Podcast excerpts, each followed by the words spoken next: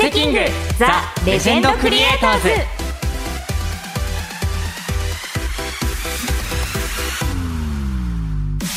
皆さんこんにちは。ムテキングザ・ダンシングヒーロー無敵役の真白健太朗です。皆さんこんにちは。直美役の田所あずさです。えームテキングザ・レジェンドクリエイターズ。この番組はアニメ界のレジェンドをゲストにお迎えして日本のアニメの歴史を深掘りしていくラジオです。そして同時にテレビアニメムテキングザ・ダンシングヒーローの楽しさをお伝えしていきます。さあ、えー、ムテキングザ・ダンシングヒーローもすでに2話まで放送となりました。うん。いやーちょっと今回多分衝撃のシーンがラストにあったんじゃないかなと確かにそうですね、はい。もう言ってもいいのかな？え言っていいですよね。いいんじゃないえっと私演じますはい。えー、直美ちゃんがですねまさかの無敵くんのお姉ちゃんだったということがね、驚きでしたか？らね収録中もえ？そんな、うん。え？ってあ知らなかったの？いやおばあちゃんがだって、うん、えあんたのお姉ちゃんよみたいな感じでさらっと言うんで えってそんな、あの告げ方あるみたいな。確かに、はい。でも無敵くんもそのめちゃくちゃ顔テレビに映ってたけど気づいてくれないんだって。お姉ちゃんの顔全然覚えてないのかな。確かになんか写真見てましたもんね、うん。途中。あの写真見て。結構顔変わってないんだけど。全然気づかない。あれ気づかないもんなんだなと思いつつ、うん。はい。で無敵くんの家庭もちょっと謎が多いよね。ね。なんかお父さんの顔がこうなんか光で見えなかったりとかそういろいろなまだ謎が複雑な。が深まりますけれども、はい。えー次回からですね皆さんからのメールも読んでいこうと思いますので、はい。ぜひね皆さんの感想も聞きたいですね。そうですね、うん。ぜひお願いします。個人的にはですね私はねステキングさんがめちゃくちゃ好きで。あいいですよね。2話では謎コードを披露してます。買わずにただただ並んでもうこうやってもうで挨拶してだけ帰る。そう不思議な人でね。そうですなんか現場でもめっちゃ人気でしたよねムテね。テキングさんが。ただただもうアリオスだけ。そう言ってね不思議な今後も目が離せないんですけども。はい。で真白くんはねはい。ムテキングの無敵役一般公募オーディションでこの世界に入ったということで、はい最初ムテキングザ・ダンシングヒーローを知った印象とかありますか？そうですね。最初うん。あの、まあ、オーディション受けるにあたって、うん。あの途中合宿審査の時に合宿？あ合宿。合宿。審査の時に軽く最初のあらすじというかのだけお聞きしてて、うん。で最終審査終わってこうアフレコ始まりますよってなった時にあの台本もらったんですけどへえそうだった。じゃあみんなよりだいぶ早く台本もらってたってことか。あいや台本自体はあの多分皆さんと同じタイミングなんですけど、あらすじ自体はあのもう皆さんより半半年前ぐらいに多分お聞きしてるんで、うん。まあ、印象としてはちょっとななんていうんですかねオーディションの時とはキャラクターのイメージ若干違いました。えそうなの？オーディションの時は本当にあのなんかなんていうんですかねツッコミをめちゃくちゃするキャラだと思わなくて、うんうんうん。あの実際もあの2話まで放送されてるということであの、うん。多分皆さんお気づきかと思うんですけど無敵くんめちゃくちゃ突っ込むんですよ。そうですね、はい。DJ さんが破天荒だから。そうなんですよ、うん。もう常にあのウェイな感じの、確かに、はい、うん。DJ なんでうん。あの結構突っ込まなきゃいけない無敵くんがいて、うんうん。あのそれは結構オーディションの時とかあの思わなかった点なので、まさかあ結構でも無敵くんもやんちゃなのかなっていう。うん、あ確かに。本当に高青年ってイメージしかオーディションの時はなかったので、うん。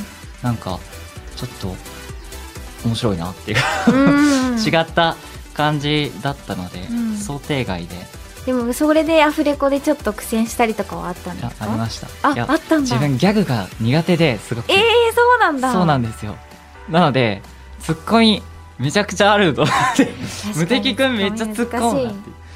あーでもまあまあ一応関西人なんで。あそうだ。そう忘れてた。一一応大阪出身なんでうん。いけるかなっていう。えどうでした？自分的にはじゃいやなんやかんやでやっぱり苦戦し 今後ねよりこう鋭いツッコミに進化していくことでしょう、話が進むにつれてね。はい。はい、ということで、えーぜひ3話も皆さん注目していただけたらと思います、それではそろそろ参りましょう。ではこれからの時間僕たちと一緒にラジオで踊りましょムテキングザ・レジェンドクリエイターズ。う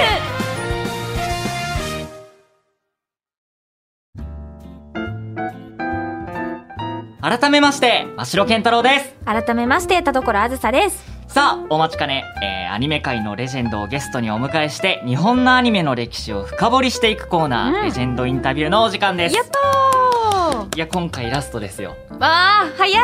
笹川先生の今回ラストになっちゃうので、はい。いやもう今回もじっくり、はい、しっかり集中してはい。聞いていきたいところであるんですけど、うん。今回めちゃくちゃすごいお話が多分。今回も？さらに？い今回さらにすごいお話がはい。や聞それでもずっと聞いていたい。でそうですよねもう、うん本当に面白いですね。今回も楽しみです。はい。では早速いきたいと思います、えー、それではお聞きください。レジェンドインタビュー笹川博編です。どうぞ。さて日本のアニメを作り上げてこられたレジェンドの方に、えー歩んでこられたその歴史をお伺いしてでも歴史って当事者の目から見るとドキュメンタリーなんだなって本当ね思いますが日本のアニメを知ろうというこのコーナーレジェンドインタビュー。さあ第3回目ですが今回もアニメ監督の笹川博さんです。今回もどうぞよろしくお願いいたしよろしくおます。願いします。前回の本当にタツノコプロがまあ一番初めゼロからスタートしてでも大ヒットプロダクションになっていくまでをねもうい武将の一代記みたいな感じでお伺いいたしましたがあの今回「ムテキング・はいはいはい。ダンシング・ヒーロー」がリブートされて、はいエグゼクティブディレクターにはい。なられたということなんですけど、じゃあここで真城君にあのムテキングどんな作品か、ちょっと短めに教えてもらえると。短めに。短めに。ポップではい。お最高にはい。イケてる作品です、短かったね。でもまああのムテキングって、まあ、はい。僕は80年代に子供としてリアルに見てました、はい。ええ。で出てきてすごく思うのが、はい。あのタイムボカンが大好きな子供だったんで、はい。ええ。あタイムボカンのあの明るくて楽しい雰囲気とかっこいい感じが両方入ってる作品って思って、はい。でもあのタコの頭にとかそういうあすごいいいこういう歌大好きみたいに思ってたあ子供だったんですけど、はい。これが今リブートされると聞いて、はいおって思ったんです。でただ、はいもう今は大人になったんでクレジットとか見見るわけですねいくつか。はいで確かあの笹川先生はムテキングの監督や総監督をしていらっしゃらないんですね。僕はね、ムテキングだけ触らせてもらえなかったの。えそうなんですか？それはどムテキングだけ不思議にね、ギャグものですからね、はいあそれはお手伝いみたいなのをしましたよ。あはい。絵コンテをちょっと書いてくれないか言われてね。はい。それはしたかもしれませんけど、あまりどっぷり入ってないんですよ。あら。ええ。だからお客さんで見れましたから、はい。あ面白いの始まったなということでね、はい。まあ見てたことは見てたんです。で、大平徹さんなんか出てましたね。そうですね。ええ。はい。えええそれであの大平さんがあの 面白いこと言ったりね。だからあれ昔のムテキングですけどあの声優さんがやっぱうまいですね。後にちょっとこの間かなちょっとなんかテレビでやってたんで見て見たんですけど会津弁でもないんですけどなんか言葉がちょっと田舎弁みたいなことで喋る方がいたんですけどああの人うまいなと思ってね。思ってたんですけど。その作品に、まあ、やっぱりでもいや今回はね、はい。あのこれそれをまたやるとはい。いう企画が持ち上がってきまして。はい。あのえー、無敵無敵がやるの？っつって最初いたんですけどはい。あの脚本を読ませてもらってるうちにだんだん面白くなってきてね。おただのギャグじゃなくてなんか音楽のシーンが特にあるんですね、あのあのあの辺がやっぱ魅力だなと思いましてね、でこりゃいいけるんじゃないかな。と意外いいですよ、自慢自分で自分たちの作品褒めるのも変ですけど。なんか特にあの流れっていうんですかね。あ特にあの監督やる人があのメカに強い人でね。メカっつってもあのデジタルとかそういう関係ですね。はい。非常にあのコンピューターの、うん、をうまく生かすっていうかな。はい。うまい人でね。なかなか面白い新しい世界観が出来上がってるみたいですね、だから私はシナリオ会議はしょっちゅう出させてもらって。はい。でも押し付けちゃまずいと思うんですねやっぱりね。僕らのやってきた時代と違いますしね。どんなアイデアを出されたんですか？アイデア僕僕の出すアイデアはギャグギャグのあたりとね。おあのあまり外れのないここおかしいんじゃないですかということだけですけど、発想がなるべく豊かに広がるようにねいろいろお願いはしましたね。シナリオライターさんに。対自由な発想をいっぱいぶつけてほしいって思われるんですね。ええそう。ですね。であの今一瞬ちょっと音楽のお話もあったんですけど、僕はあの笹川先生の作品をこういっぱい見てきたアニメファンとしては2つポイントがあるなと思ってて一つがどの作品も痛快なんです。ああそうですか。ええ、あのなんかしあのね言い方はこれ失礼になっちゃうんですけどしみったれた感じとかうじうじした感じがないんですよ。笹川作品って。みんななんかタイムボカンとかを見ててあのゲラゲラって笑ってああ楽しかったっていう感じで終われるし、ええうん、シリアスな作品もなんかねそんなつまんないことじゃなくて本当に大切なことで悩んでるんですよ。作品の主人公がそれならわかるみたいな感じの。痛快なところとあともう一個が音楽がめっちゃかっこいいんです毎回。僕まあ、特に「テンポカン」シリーズの僕山本昌之さんはもう好きすぎて、で何十回ライブ行ってるか分かんないみたいな方なんですけどそういうこの2つを笹川先生はどうお考えだろうと思ってるんですけど今回も「ムテキング」もまずこう音楽っておっしゃってましたが、あ音楽は作品作りにとって大切？大切ですよ。もう耳耳からの情報っていうのもねアニメの場合やっぱりかなりあのいい作品悪い作品に選択されますよ、もうか主題歌だけでもあ何年経っても残ってるのもありますからね。覚えてますね。だから山本節なんてのは本当ねあのいつまで経っても年取ってないですね。はい。若いですね。はい。だからあのやったまんで長いことお付き合いお付き合いししてましたけどなかなか山本さんみたいな人に出会い出会いっていうのもあると思うんですね。あの作曲家決める時には私たちは注文しますけど選ぶ人はやっぱりレコード会社の人だったりはい。その他の人たちだったりしますからなかなかあの直接会う機会もないですからね。だから山本さんが初めて声入れてもらった時にあこの人歌手としてはもったいない。なんかあのギャグギャグマンに一緒に入ってもらいたいみたいなところもありましたんでね。そういうなんなんていうかな。あの遠い存在なんだけど近くにいつもいてもらいたいみたいな。そういうあれでね。ただやっぱね難しいところあるんですよ。これが受けるか受けないかというね。空気が抜けるみたいなところがあるんですよ。山本節ってね。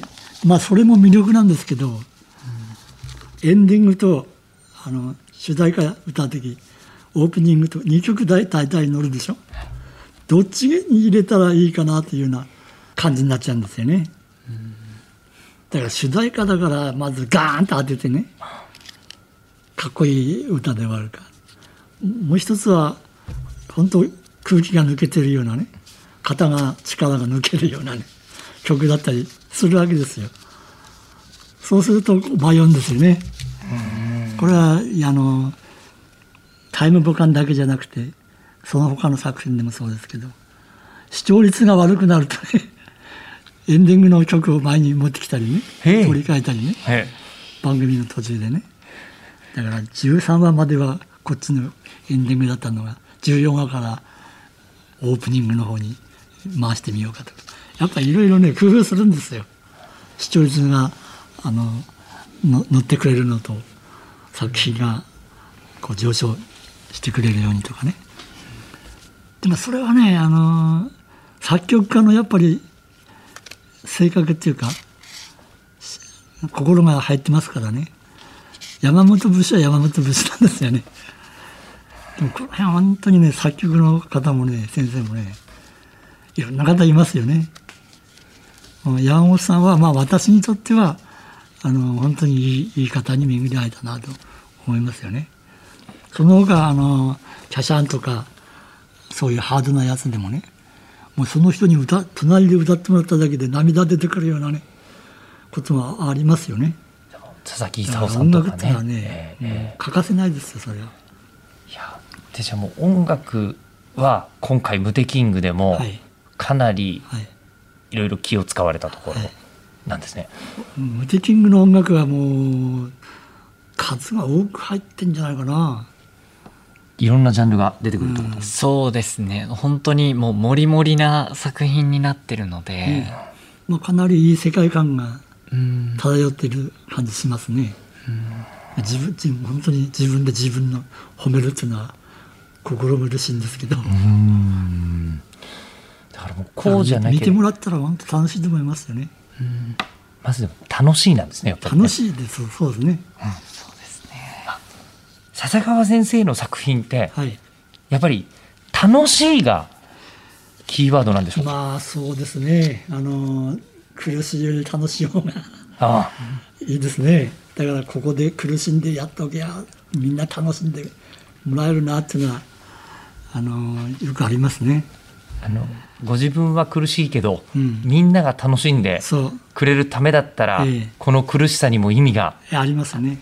だからギャグがあっても追いつかれたら負けですよって僕言うんですよく言う追いつかれたら負け負け来週もこうなるんだろうこのギャグあった面白いなまた同じかな。それを読まれたら負けです。だから今度は思って人が思ってないことをねまた見せてやらないと。これはね作る以上悪なきその戦いをね続けなきゃいけないですね。とてもやりがいがあるけれども大変なことが伝わってきたアニメ業界はい。なんですがあのこれから目指す方とかあとはアニメファンとして見てる方にお言葉をいただくとしたら。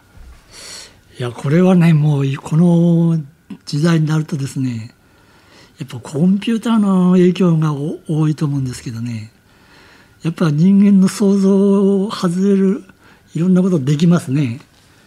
それが、まあ、想像が追いつかないですねやっぱり人間は。だからねそういう世界がどんどん入ってきますからゲームだかアニメだか実写だかなんかわけがわからなくなってますよね。だからこの辺が問題だと思うんですけど僕はどこへ向き合いいのかなというねあのわ子供たちなんかいいると思うんですよ。ゲーム会社入ったらいいのかな、アニメ会社入ったらいいのどうしたらどういうものを作れるのかなというこの選択がね昔みたいにねアニメが好きだじゃあアニメ描こうじゃあ済まないんですよね。だからね指導していく方がやっぱりね問題になってくると思うんですけどいい想像できる人と巡り合ってねでなるべく幅広く見てねそしてあの自分のやれるあれ自分に大好きなことに掴んでいくと。この辺はもう親でもちょっと難しいんです難しいんですけどそのお子さんお子さんが選択になると思うんですけど、まあ、可能性はだから何でもあると思うんですよね。ただそれによってね人生が狂うこともあるかもしれないからよくよく気をつけてね、うん、でもやることはやってみたらいいと思うんですやっぱり。あやってみなきゃねわからないっていうのはねやっぱあると思うんですね。それはもしかしてあの漫画を描いたけども、え。まだあの手塚先生に送ってなかった頃のご自分に今言うなら、送ってみろよって。まあそれも一つあるかもしれませんね。わかんないんですよ。あのわ分かってるようで。じ実際に実際に自分が触ってみてね。感じないとね。人に言葉だけではもうわからないからね。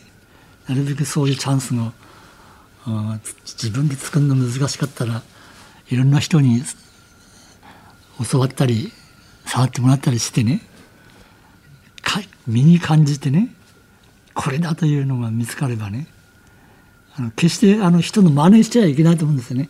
これもよく手塚先生がおっしゃってましたけど真似する人大嫌い手塚治虫、もうやっぱり先生の絵は魅力がありますからね真似すれば褒められるだろうと思うんですけどね。絶対嫌ってましたね。だから私なんかアシスタントになってねやっぱ手塚治虫で入ってきてますからどうしても似るんですよね。だってそこからずれるっていうことがいかに大変なことか身にもって感じてますよ。自分がいいと思ったものを持ってどんどん世の中にぶつかあそうっていく。その通りだと思いますね。あの今ちょっと多すぎますねそういう楽しいものがね。だからそれが人生にかかってくるとなるとまあ運不運もあると思いますけど正確な歩き方っていうかな。間違ってもいいんですよ。間違いはもうあるありますからね。でもそのうちには本物に当たるでしょうね。それと想像の世界っていうのはここで終わりがないわけですからこれからの先思うとね本当ねもうわからないんですよね。定規がもう測れないですよ。僕らの定規じゃ。ここまでだよって言ったってこんなのもあるかもしれない。こんなのもあるかもしれない。しまあ、楽しみでもあり恐ろしくもあり勇気がいることですね。これ選んでいくのはやっぱりね。想像がいくらでも広がるとするとえますますええ。真似しないってすごく大切なんですね。真似はしない方がいいかもしれませんね。これは手塚先生の教えはその通りだと思いますよ。やっぱ独自のものをね発見するっていうか開拓するっていうか。これはもう成功ですねやっぱりね。ありがとうございます。ええ確かに今楽しいものがいっぱいあるから真似したくなる気持ちもすごくわかる気はするんですけどね。その選択が大変ですねじゃあ真城くんいかがでしたか？すごく重みが真似しないって。真似しないって大切ですよね本当にもうでも声優さんなんかにはよくねやっぱりだ誰かの影響を受けたりするでしょやっぱりね。ああります。僕も。その中で自分の与えられた役をどう広めるかはい。どう演じるかっていうのは私たちよくよくあの作品のオーディオーディションというかはい。見させてもらうことあります聞かせてもらうんですけどやはい。っぱ個性のある人の方があの広がれますよ。うーん。やっぱり。はいそれは何かは自分で考えるしかないと思いますけどね。ちょっと癖強く挑戦ですよねやっぱりね。はい。ちょっと頑頑張ります。無に。理やりやっちゃいけないんだけど 自然に出ないとダメなんだ。そうですそうなのね。いやあと作品のことについてあのおっしゃってたんですけどあのなんですかね先を読まれたら負けっていうふうにおっしゃってたじゃないですか。今作この「無敵にザ・ダンシング・ヒーロー」本当に僕台本1話いただいてあ次こうかなこうかなって前は、終わったあの収録終わった後考えてたんですけど全く当たらなかったんですよ全部。見事に全部外れていや本当にもうおっしゃってることそのまま影響してるというか作品本当にもう展開が読めないので毎話毎話どうなるんだろうって考えていただきたいというかそれもまた楽しみとしていただきたいかなっていうふうにはい思いました。作品と追っかけっこしてほしいわけですねそうですね。ぜひ追っかけっこして逃げ切ってみせるぞとはい。ということでレジェンドインタビュー、まあ、これからもいろんなレジェンドの方にお話お伺いしていくんですがもう一番初めにご登場いただいたのが笹川先生で本当に実りのあるものでなりましたありがとうございますありがとうございます。はい以上レジェンドインタビューでございました先生本当にありがとうございました、はいありがとうございました。はい。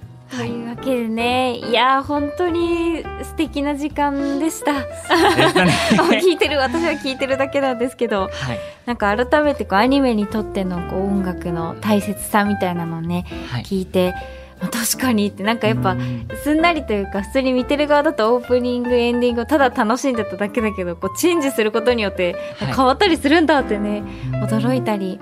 あと「ムテキング」でも音楽すごい重要じゃないですか。そうですでね1話2話でもオーロラのボーカルがね入なんか変わってたりとかそういう面白い仕掛けもあったりとかして、はい。いやぜひ注目してほしいですね。そうですね。うん、で3回、はい。もうねえっ、と真城くんはインタビューしてきましたけどもどうでしたか、いやもうたくさんお話ももちろんその今までのこう何ていうんですかあの笹川先生の作品のお話聞けたりだったり、今作の作品についてもこうたくさんあの教えていただいたりと、もう本当にいやなないですよ本当に。多分僕のこの年齢層の方では多分こういうお話聞ける機会って本当にないと思うので、うん、ちょっとこの機会をちょっと大切に。まだまだありますので。あ今後もあるんですね。次回は、うん。あの栗一平先生をお迎えしてのはいレジェンドインタビューとなるんですけどもえ栗一平先生はあの先ほど笹川先生のお話にも出てこられた吉田三兄弟のうちのお一人となりますのでより深いお話を聞けるんじゃないかなと思います。楽しみですね。うぜひ期待していてください。はいえーさてあっという間にそろそろお別れの時間が近づいてきたんですけれども、えーその前に「ムテキング・ザ・ダンシング・ヒーロー」放送情報ですテレビアニメ「ムテキング・ザ・ダンシング・ヒーロー」ですがテレビ大阪テレビ愛知東京 MXBS 日テレにて、えー好評放送中でございます。詳しくは「ムテキング・ザ・ダンシング・ヒーロー」の公式ホームページをご覧ください。はいさて番組ではあなたからのメールを募集しています。普通のお便りふつおたこの番組やテレビアニメ「ムテキングザ・ダンシング・ヒーロー」を見た感想僕たちに伝えたいことなどいろんなメールをお待ちしています。メールアドレスは無敵アットマーク 1242.com となります、えー muteki アットマーク 1242.com です。たくさんのメール待ってます。えーというわけでそろそろお別れです。次回の配信は10月22日来週の金曜日です。お相手は無敵役の真城健太郎と直美役の田所あずさでした。それでは来週も私たちと一緒に。ラジオで踊ろう。バイ。バイバイ